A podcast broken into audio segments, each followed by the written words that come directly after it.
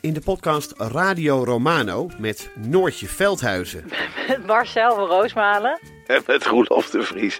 brengen we alle drie elke week een zogenaamde signalering mee. Wat heb jij nou weer bij je? En aan het eind bepalen we wie de winnaar van de week is. Echt een angstcultuur Lege huls die je er bent? Ja, dat gaat eigenlijk altijd onvriendelijk. Luister nu naar Radio Romano bij Podimo. Via podimo.nl slash Radio Romano luister je 30 dagen gratis. Je rijdt dus door een oorlogsgebied op een, op een vellig, terwijl het keihard regent en overal pikdonker wordt. Nee, we durven niet te stoppen. En je- eh, ja, eh, Joep is nooit bang. Joep Vermans, de kamerman, die was nu ook echt bang. Via podimo.nl slash gonzo luister je de eerste 30 dagen gratis naar Podimo. podimo.nl slash gonzo. We're going to build the wall. We have no choice. We have no choice. That wall. Build that wall. Build that wall. Build that wall. Build that wall.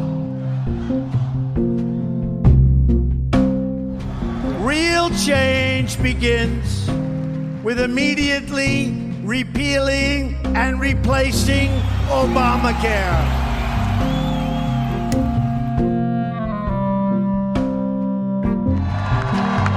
Appoint tough crime prosecutors. We will nominate judges and justices who interpret the Constitution as written.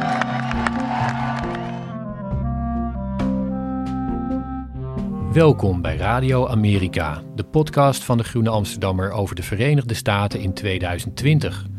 Tot aan de presidentsverkiezingen van komende november en nog even daarna spreken wij elke paar weken over een belangrijk politiek moment, over de achtergronden daarvan en over de mogelijke gevolgen voor de presidentsverkiezingen tussen de zittende Amerikaanse president Donald Trump en zijn uitdager Joe Biden.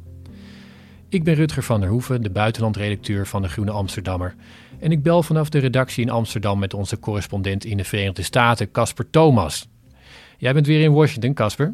Ja, ik zit in Washington eh, een beetje aan het bureau gekluisterd deze week. eh, eigenlijk te schrijven aan het stuk voor onze grote Amerika-special van De Groene, die volgende week uitkomt met een...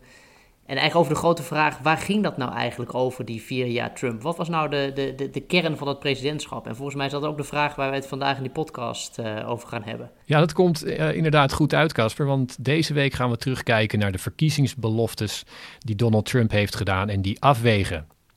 Vier jaar geleden beloofde Trump gouden bergen aan zijn kiezers. Maar na een presidentschap dat in de ogen van de meeste groene lezers en luisteraars een hopeloze mislukking zal zijn, voert hij toch campagne met de slogan Promises Made, Promises Kept. I didn't back down from my promises, and I've kept every single one. this current administration had made hope possible. We want this nation to continue to be the beacon of hope for the world. How many people said they're going to leave America if Donald Trump was elected? They're all still here and they're not going anywhere. Welke belofte heeft hij dan gehouden en welke niet? Daar gaan we het over hebben. Het is wel aardig trouwens om te weten dat die slogan, dat moesten wij ook even opzoeken, maar die slogan die komt vandaan bij Gavin Newsom, de democratische gouverneur van Californië en een van de grootste politieke tegenstanders van Donald Trump. Maar in april had hij aan de federale regering testkits gevraagd. En de regering had er toen 100.000 uh, uh, beloofd. Nou, daar, had, daar kwamen er 90.000 van aan. En toen heeft Newsom heeft in een persconferentie gezegd... promise made, promise kept. En nou, dat was koren op de molen van, van Trump natuurlijk. En die is dat blijven zeggen als, als bewijs dat zelfs zijn, zijn grootste tegenstanders dat nog van hem zeggen. En dat is uitgegroeid tot zijn campagneslogan. Ja. Dus nou ja, hij, hij zegt dat de hele tijd. Maar als je het hebt over de beloftes die hij heeft gemaakt, dan uh, heeft Donald Trump nogal veel beloftes gedaan en ook nogal wilde beloftes. Dat, uh, dat heb jij zelf ook mogen horen, toch, Casper? Ja, eigenlijk bedoel, elke, elke toespraak van Trump uh, stond altijd bol van, van, van de beloftes. Het was af en toe bijna gewoon niet meer bij te houden wat hij nou allemaal precies voorschotelde aan, aan, aan zijn kiezers. En dat is natuurlijk ook een deel van Trumps strategie. Hè? Echt, hij, hij is de president van de belofte van uh, uh, drain the swamp, build the wall. Al, het zijn allemaal slogans die, die inderdaad een soort, een soort verandering in Amerika suggereren. En, en, en het idee dat, dat Amerika een spannende nieuwe tijd tegemoet gaat en dat alles anders gaat worden. En dat is natuurlijk de grote belofte die er eigenlijk achter zijn presidentschap uh, heeft gezeten. Maar inderdaad, soms zijn die beloftes zo wild. En volgens mij moeten we er gewoon een paar gaan checken vandaag. Uh, dat je eigenlijk vraagt, bedoel, heeft, dat, heeft dat ooit enige, enige bedding in de realiteit gehad? Ja, het is wel aardig om, om nog er even bij, bij stil te staan. Ik heb zelf het ook een keertje mogen horen. Ik was bij een uh, campagne-rally van Donald Trump in New Hampshire. Er was een garage-eigenaar die had hem uitgenodigd en daar waren meer dan 10.000 mensen samen.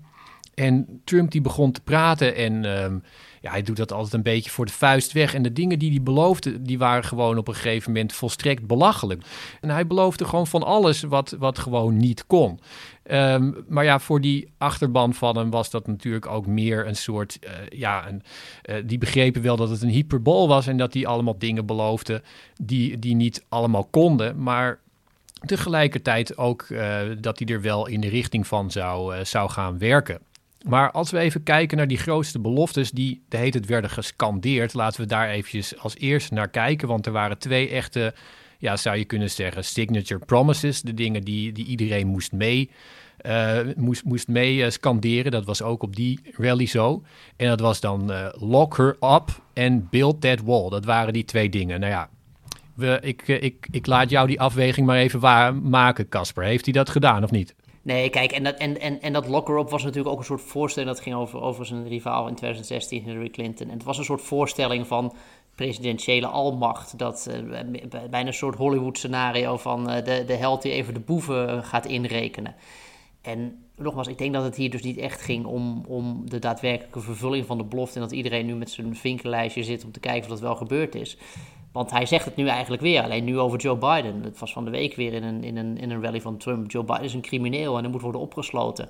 En Trump probeert gewoon constant die fictie te blijven voeden dat, er, dat de wereld van van de politiek, en met name bij de Democraten natuurlijk, vervuld is van de halve criminelen die, die hij als een soort sheriff moet gaan, gaan op, uh, opruimen. Een soort Wild West uh, presidentschap. Ja, hij heeft het trouwens nog wel, nog wel aardig afgesloten, want hij heeft uiteindelijk gezegd dat hij, um, dat hij haar niet heeft laten vervolgen omdat hij haar wilde laten helen. Na de, ja, dat, de, is, dat, dat, is, dat is mooi. Maar kijk, het, het, kijk de, de president gaat niet over, over juridische vervolging uiteindelijk. En dat is, dat, dat, dat is die fictie die, die Trump hier probeert voor te stellen. Ja, en wat betreft die muur, uh, dat is alweer een tijdje geleden, maar ik heb een keer een, een, een reis gemaakt door het zuiden van uh, Amerika, de hele, de hele zuidgrens af, om te kijken waar die muur nou uh, precies zou komen. Um, er is een, een, een, een, tiental kilometers bestaande grensafscheiding vervangen door iets wat inderdaad een, een muur is. Maar het idee, maar weet je, die muur, daar geldt hetzelfde voor. De 99% van de mensen die, die leven niet in de buurt van die muur, die, die zien die muur niet. En die, het, het, het, het gaat dus niet om het neerzetten van de muur, maar het gaat om de belofte dat je hem gaat bouwen. En daarom kon Trump zijn campagneslogan deze keer gewoon mooi recyclen. En vorig jaar was het build the wall en nu is het finish the wall. Dus, dus die, dat idee van die permanente belofte, dat is eigenlijk de manier waarop Trump zichzelf uh, aan zijn kiezers probeert te blijven verkopen. Elke keer rijken naar die stip op de horizon. Maar je hoeft hem misschien niet eens te bereiken om populair te zijn. Maar er zijn ook dingen die hij wel heeft gedaan en waar zijn, waar zijn aanhang heel erg op wijst dat hij die heeft gedaan en waar ze ook heel erg uh, ja, trots op zijn en hem op afrekenen. Het eerste daarvan is de belastingverlaging. Dat hebben, heeft hij altijd beloofd, dat hij een enorme, een huge tax cut zou, zou doen voor, voor werkende Amerikanen. En iedereen zou profiteren. Nou, een van de uh, grootste dingen die hij, dat heeft hij inderdaad gedaan in 2017. Dus zijn eerste jaar uh, als president nog. Heeft een, um, de bedrijfsbelasting omlaag gedaan van 35% naar 21%. Dat wilde hij nog lager, maar goed, 21 was ook al heel mooi. En toen heeft hij ook de belastingen van burgers verlaagd. Hij zei dat dat de, de, grootste ooit was. Nou ja, dat, dat, is natuurlijk, dat was niet zo. Maar het was wel een, een aardige verlaging. Nu is wel zo dat die uh, belastingverlagingen die verlopen na een tijdje voor burgers. Um, de Republikeinse Partij zegt gewoon van ja, maar dan verlengen we die gewoon. Um, en een ander kanttekening erbij was dat de hoogste inkomens toch het meeste ervan profiteerden. Maar ja, tegelijkertijd is dat iets wat altijd wordt aangewezen van ja, uh, promise made, promise kept. Is overigens vastgesteld, echt door het congres zelf. Die heeft die belastingaangiftes nagerekend. En dus dat is een, een zeer onafhankelijke doorrekening, kun je zeggen. En die hebben gezegd, het is heel duidelijk, de onderste 20% heeft er niet van geprofiteerd, de bovenste 20% wel. Dus ik denk dat, dat die belastingen misschien in die zin Trump nog wel een beetje in zijn staart kunnen bijten hoor, uh, bij de kiezer. Ja, we, we gaan het zien. In ieder geval is dat een van de dingen die hij steeds presenteert. Een andere die valt hem op geen enkele manier op af te dingen. Want dat is, uh, dat is helder dat hij die heeft, inderdaad heeft, heeft gehouden. Dat is zijn belofte om de hoofdstad Jeruz of Jeruzalem te erkennen als hoofdstad van Israël en de Amerikaanse ambassade naartoe te verplaatsen. En hij was niet de eerste die dat deed. Dat hebben een aantal uh, voorgangers ook al gedaan, maar die struikelden dan steeds over de, ja, de politieke gevolgen die ze zagen uh, hangen. Maar Trump heeft dat gedaan en daar heeft hij enorm mee gescoord bij zijn christelijke achterban. Er wordt vaak gedacht dat hij daarmee uh, zich richtte op, uh, op de Joodse stem. Die is uh, met name in een aantal staten in, in het oosten is die, is die vrij, vrij groot. Maar dat was echt iets wat zijn fundamentalistisch christelijke achterban heel erg belangrijk vond. En dat heeft hij inderdaad gedaan. Dus die... ehm, Jeruzalem is door hem erkend als Israëlische hoofdstad en die ambassade verplaatst. Um, en als, als laatste, als derde grote ding die ik wilde noemen, is uh, dat hij altijd beloofde om um, allerlei regels te stappen, cutting regulations. Hij vertelde dat, hij, uh, dat 70% van, uh, van de regels er, eruit kon. En dat was volgens hem nodig, omdat die regels die, die hielden ehm, allerlei bedrijven tegen die wilden groeien. En hij heeft er echt heel erg veel opgeheven of laten ophe opheffen door mensen die op allerlei ministeries werden geplaatst. Nou ja, dat waren dus mensen die bijvoorbeeld van energiereuzen kwamen en die dan op het energieministerie kwamen en allerlei regels um, schrapten. Maar er zijn heel veel regels uh, weggehaald over van arbeidsbescherming tot natuurgebieden. Daar mocht je dan ineens weer allerlei uh, dingen gaan doen. En die regels zijn inderdaad geschrapt. En dan kunnen we zeggen, ja, maar die regels waren er voor een hele goede reden. En Amerika is er niet beter om. Maar het staat toch echt als vinkje bij uh, Promise Made en Promise Kept. Ja, dat, dat, dat, is, dat is volgens mij een goede, goede opsomming voor, van, van hoe het glas vanuit uh, Trumps perspectief uh, in ieder geval half, half vol zit. wat ik er tegenover zou zetten, en, en misschien moeten we op een gegeven moment gewoon eens afwegen, wat is nou, ja, welke van de twee wegen nou zwaarder. Maar er is een hele belangrijke belofte die Trump niet heeft vervuld. En de, die die nu ook weer doet overigens. Uh, en dat is het, het, het, het, het schrappen en vervangen van uh, Obamacare. Dus de, de wet die eigenlijk zorgt voor een betaalbare gezondheidsverzekering voor laagverdienende Amerikanen. En het maffe daarvan is, Trump heeft er ook helemaal geen werk van gemaakt. Er is in die vier jaar geen enkele aanzet gedaan tot het schrijven van een nieuw gezondheidszorgstelsel. En in een van de recente debatten werd Trump daar ook nog naar gevraagd. Goh, u, u zou Obamacare vervangen. U zegt dat er wat mis mee is. Uh, maar, wat komt er dan voor in de plaats? Toen zei Trump, ja, dat, dat vertel ik jullie na de verkiezingen. Um, maar het rare is, dat is dus eigenlijk iets, een, een, een soort open, open terrein dat daar al vier jaar ligt. Dus, en dan kom ik opnieuw weer terug op dat punt. Het, Trump gaat om het doen, het maken van de belofte en, en, en, en niet om het vervullen ervan. En op die manier heb je bijna een soort incentive, een soort prikkel om je beloftes niet te vervullen. Want dan kun je ze elke keer maar blijven doen. Um, een andere belangrijke is, Trump presenteerde zich ook als de president die de staatsschuld van Amerika even flink naar beneden zou uh, schroeven.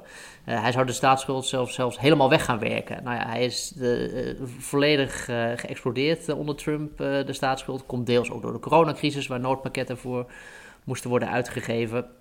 Maar Trump heeft ook vrijelijk geld uitgegeven aan het leger, enorme budgetverhogingen. Die belastingkortingen waar je het over had, die hebben heel veel gekost. Omdat dat heel veel minder belastinginkomsten heeft ingeleverd. Dus daar ging de staatsschuld ook nog eens een keer van omhoog. En je ziet altijd bij de Republikeinen, die vinden staatsschuld belangrijk uh, als verkiezingsitem. Maar als ze uiteindelijk daadwerkelijk aan de macht zijn, dan, dan gaat hij net zo hard omhoog en vaak nog harder dan onder de Democraten. En de laatste, en dat is toch wel echt een hele gewichtige, denk ik. Trump zei: de banen in de Rust Belt komen terug. Uh, de staalfabrieken, de autofabrieken. Als ik, hier, als ik president word, hoeven jullie je huis niet te verkopen. Die banen komen terug naar Amerika. En dat is gewoon iets heel meetbaars. En ook al voordat de coronacrisis uitbrak, uh, waren die, die, echt die harde fabrieksbanen, dat, dat waren er in veel staten waar, die, uh, waar dat een belangrijk deel van de economie was. Zijn dat helemaal niet meer geworden. Dus ik, ja, dat zijn toch wel drie, drie vrij grote dingen die aan Trumps presidentschap hangen, die niet, die niet vervuld zijn. Maar ja, dan komen we op de vraag, wat is nou het belangrijkste? De, de promises made of de promises kept? Ja, ik, ehm, we hebben er trouwens drie, uh, drie belangrijke uitgeplukt die hij wel heeft gehouden en niet. De, de lijst is veel langer. Ik heb een, uh, de lijst bekeken van uh, het Pointer Institute. Die heeft een, een lijst die heet de PolitiFact, de Fact Checker, met daarop een Trump-O-meter scorecard. Zij hebben allerlei beloftes geïnventariseerd die Trump had gemaakt. Daarop kwamen ze op um, ehm, 24% gehouden en 49% niet gehouden. Hij heeft heel veel dingen beloofd die ja, mensen zijn vergeten omdat het kleinere dingen waren. Sommige ervan waren trouwens best grote beloftes. Hij heeft uh, beloofd dat hij ISIS ging bombarderen. Heeft hij gehouden. Hij heeft beloofd dat hij de VS zou terugtrekken uit de Parijsakkoorden. Daarvan dachten veel mensen dat hij het misschien niet zou doen. Deed het toch. Hij zou uh, militaire uitgaven omhoog gooien, de VS terugtrekken uit de uh, TPP. Trade deal heeft hij allemaal gedaan. Andere dingen weer niet. Uh, alle illegale deporteren zou hij doen. een oorlog, handelsoorlog beginnen met China. hij blafte heel veel, maar trok elke keer terug.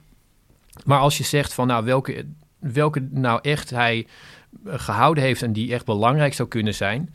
Hij heeft ook gezegd dat hij conservatieve rechters zou gaan benoemen. En ehm, dat was in het geval van het Hoge Rechtshof een beetje een, uh, zo'n belofte waarvan je zou kunnen denken: ja, Trump die zegt altijd maar wat. Omdat die rechters eerst moeten doodgaan voordat je ze kunt benoemen. Maar verdraait, er zijn er inderdaad gewoon twee doodgegaan. Plus hij heeft er één andere uh, tijdens zijn presidentschap ervan overtuigd om met pensioen te gaan. Dus hij mag, heeft al twee benoemd en benoemt er waarschijnlijk nog een derde in het Hoge Rechtshof. En ja, daar gaat hij echt op worden gepland, afgerekend. Uh, trouwens, die benoeming van uh, Amy Coney Barrett. Dus dat, ja, dat, dat, dat gaat gewoon gebeuren. En dat is dan drie uh, hoge rechters of opperrechters in één termijn. De laatste die dat voor elkaar kreeg was Nixon. Ja, en niet alleen dat, hè. Twee, meer dan 200 rechters in lagere rechtbanken. Ook dus dat is echt een, uh, ja, een, uh, een enorme verschuiving naar rechts. En zelfs als hij nu uh, wordt, als hij niet deze verkiezingen wint, dan blijft dat altijd staan. Maar dat, dat blijft sowieso in het lijstje staan als promised capped. En dat is ook wat hij nu de hele tijd presenteert aan, aan iets. En wat hij ook kan presenteren aan zijn kiezers als aan de kiezers die misschien met hun ja, vinger op de neus, uh, met een knijper op de neus voor hem hebben gestemd als uh, toch een, een, ja, een, een rechtvaardiging. Waarom, ja. waarom die, wat, dat hij woord heeft gehouden en dat hij buiten die, ja, die toch controversiële figuur die die is, beloftes houdt. Ik zal je trouwens even om het, om het, het belang van die, die, die opperrechters even te onderstrepen. Terwijl, terwijl wij hier aan het, aan het praten zijn, komt er een, een breaking news alert bij mij binnen van de, van, van de New York Times. Dat het Supreme Court uh, heeft toegezegd dat ze uh, het asielbeleid van Trump uh, zullen gaan beoordelen. En dan specifiek in de zaak over in hoeverre het rechtvaardig is om asielzoekers buiten de grenzen van Amerika hun procedure te laten afwachten.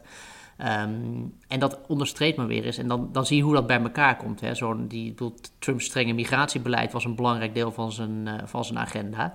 Uh, en dat schaart hier dus nu met die, met die opperrechters. Want wat blijkt, dat, dat is dus een zaak die daar meteen naartoe gaat. En het hebben van rechters die uh, de Trump-agenda gunstig gezind zijn, waarvan hij er inderdaad dus drie heeft kunnen benoemen. Daar blijkt dan dus hier het voordeel van uh, voor de Republikeinen. Ja, en als je het hebt over, over die uh, belofte die hij heeft gedaan. Hij heeft ook beloofd dat die, uh, dat, die Obamacare zei, heeft hij niet veel aan gedaan. Maar daar is een uitspraak geweest in, in Texas dat, die, uh, dat Obamacare uh, niet uh, grondwettelijk is. En dat gaat ook naar het Hoge Rechtshof. Wordt waarschijnlijk ja. volgend jaar uitspraak over gedaan. Nou, dus, eerder nog zelfs. Het is de eerste zaak die dient na de verkiezingen. De week na de verkiezingen gaat het hier meteen over. Dus daar, kijk, daarom maken de Republikeinen zo'n haast met het benoemen van de nieuwe rechter. Want er, er komt gewoon heel veel aan. En dan denk ik eigenlijk, als je dat dan zo allemaal bij elkaar harkt, dat Kijk, in de ogen van de Republikeinen, er is, er is een soort, soort gezegde binnen die partij. Uh, de, we zijn op aarde voor twee dingen: het benoemen van conservatieve rechters en het verlagen van belastingen. Uh, als je het uh, tot dat mandaat beperkt, dan hebben ze een zeer succesvolle vier jaar achter de rug. Ja, dus dan kun je nog steeds zeggen: ja, hij heeft de helft van, van alles wat hij beloofde. Heeft hij gebroken en een kwart is uitgesteld en een kwart gehaald. Maar. Ehm, ja Ja, ik vrees dat wij een beetje op het verkeerde spoor zitten, bij spreken, als we het, als we het zo proberen te wegen. Want het, heel, Trumps achterban staat daar ook niet zo in. Die, wil, die, die, die wordt meer gemotiveerd door onvervulde beloftes die alsnog vervuld moeten worden. Plus een paar dingen die wel gebeurd zijn. Dan, dan een, een, een, een, een, een, een tellend lijstje met nou eh, zoveel procent niet. Dat, weet je, dat, uiteindelijk is dat, is dat volgens mij niet de manier waarop we het Trump-presidentschap moeten evalueren. Ja, en vergeet niet, het is een, uh, gewoon een mooie slogan. Hè? Als je het vaak genoeg zegt en um, uh, je, je zegt de hele tijd promises made, promises kept. Als je naar de website gaat, promiseskept.com, dan uh, kom je op, op, op Trumps persoonlijke juichsite. Die vertelt hoe dat zit. Dus als je het herhaalt, dan is het ook iets wat, wat, wat waar kan gaan worden in, het, in de hoofd van mensen die, die het niet allemaal even strak volgen. Dus in die zin is dat uh, net zoals Make America Great Again ook iets wat, uh, wat zijn eigen werkelijkheid kan creëren. Het enige, het enige waarvan ik denk dat waar Trump zich heeft vergalopeerd wellicht als, als de president van de grote belofte... is dat hij natuurlijk ook altijd de meest fantastische economie ooit voor Amerika heeft, uh, heeft, heeft voorgesteld. En kijk, de, net als het weer is de economie iets waar je als president natuurlijk maar in zeer beperkte mate echt controle over kunt uitoefenen. En als er nou iets is dat, dat, dat, dat Trump gaat nekken deze verkiezingen, denk ik toch, uh, is, is dat het toch de enorm opgelopen werkeloosheid weer. Het aantal Amerikanen dat onder de armoedegrens in het land is geraakt. Uh, en, en dan juist het schille contrast met Trump, die nog steeds de beste economie ooit belooft zodra uh, hij weer herkozen is. En als je ziet, nou, wat zijn nou eigenlijk de, de, de struikelblokken geweest voor presidenten die maar één termijn hebben gehaald. Denk aan Jimmy Carter of de oude Bush of zelf Hoover in de jaren 30. Was een grote economische crisis. Dat is eigenlijk hetgene waar een presidentschap echt keihard op stuk kan lopen. En wat dat betreft staat Trump er toch wel echt slecht voor. Tja, we gaan het uh, over twee weken weten we het al, Casper. Uh, Althans, uh, hopen ja, wij. Ik, ik, ben het, ja, het, ik begin een soort eindtijdgevoel te krijgen. Ik, het, terwijl misschien de tijd gewoon doorgaat. Ik, ik, ik, ik weet het niet, maar het is een heel gekke, gekke periode. Hartelijk dank. Wij, Casper, ik bel je weer over twee weken. En dan, en dan we praten we misschien verder. wel iets meer over de uitslag. Precies. Of niet, we gaan het zien. Ik spreek je over twee weken, Rutger. Tot dan. U luisterde naar Radio Amerika, een podcast van de Groene Amsterdammer. In deze podcast spreken wij elke paar weken over een belangrijk politiek moment, over de achtergronden daarvan en over de mogelijke gevolgen voor de Amerikaanse verkiezingen tussen de zittende president Donald Trump en zijn uitdager Joe Biden. Volgende week komt er een speciaal nummer van de Groene Amsterdammer uit, gewijd aan de Verenigde Staten en aan de aanstaande verkiezingen, met als thema Van wie is Amerika? U kunt alvast een nummer bestellen op www.groene.nl/amerika dan gaat u geheel voorbereid de verkiezingsweek in. Later in de week is de reguliere podcast van de Groene Amsterdammer weer online. En over twee weken is er een nieuwe aflevering van Radio Amerika. Als u de podcast goed vond, deel hem alsjeblieft en like hem op het platform waarop u deze podcast luisterde.